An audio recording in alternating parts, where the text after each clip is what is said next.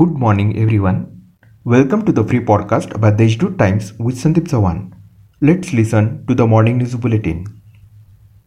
The irrigation department has started discharge of water from Gangapur Darna and Mukne dams through Godavari river for rabi crops and non-irrigation purpose.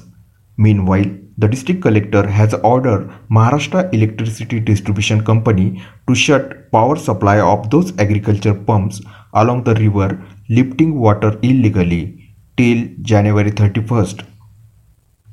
The Commissioner of Police has said that the police will trace out those involved in the manufacture and distribution of nylon manja and licenses of those shopkeepers who found guilty of selling the manja will be revoked.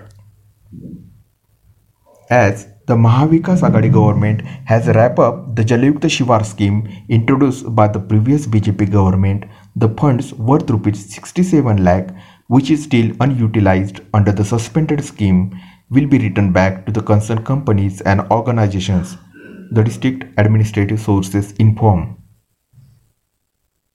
MP Hemant Godse, in a meeting with Minister of State for Minority Affairs, Nawab Malik, has demanded that a divisional Hajj house should be built in Nashik division. A letter has also been forwarded to Union Minister of Minority Affairs Mukhtar Abbas Naqvi in this regard.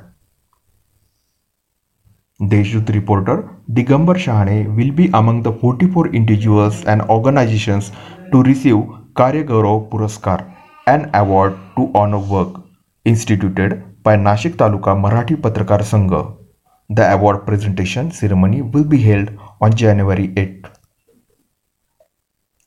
A promotion exercise, which was pending since long, has begun from Tuesday at Nashik Municipal Corporation.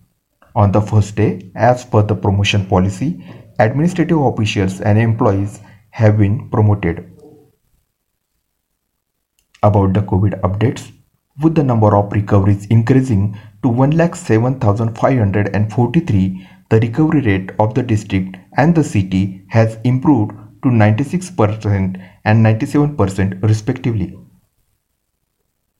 That's all for today's important news. For more, subscribe to deshdoot.com.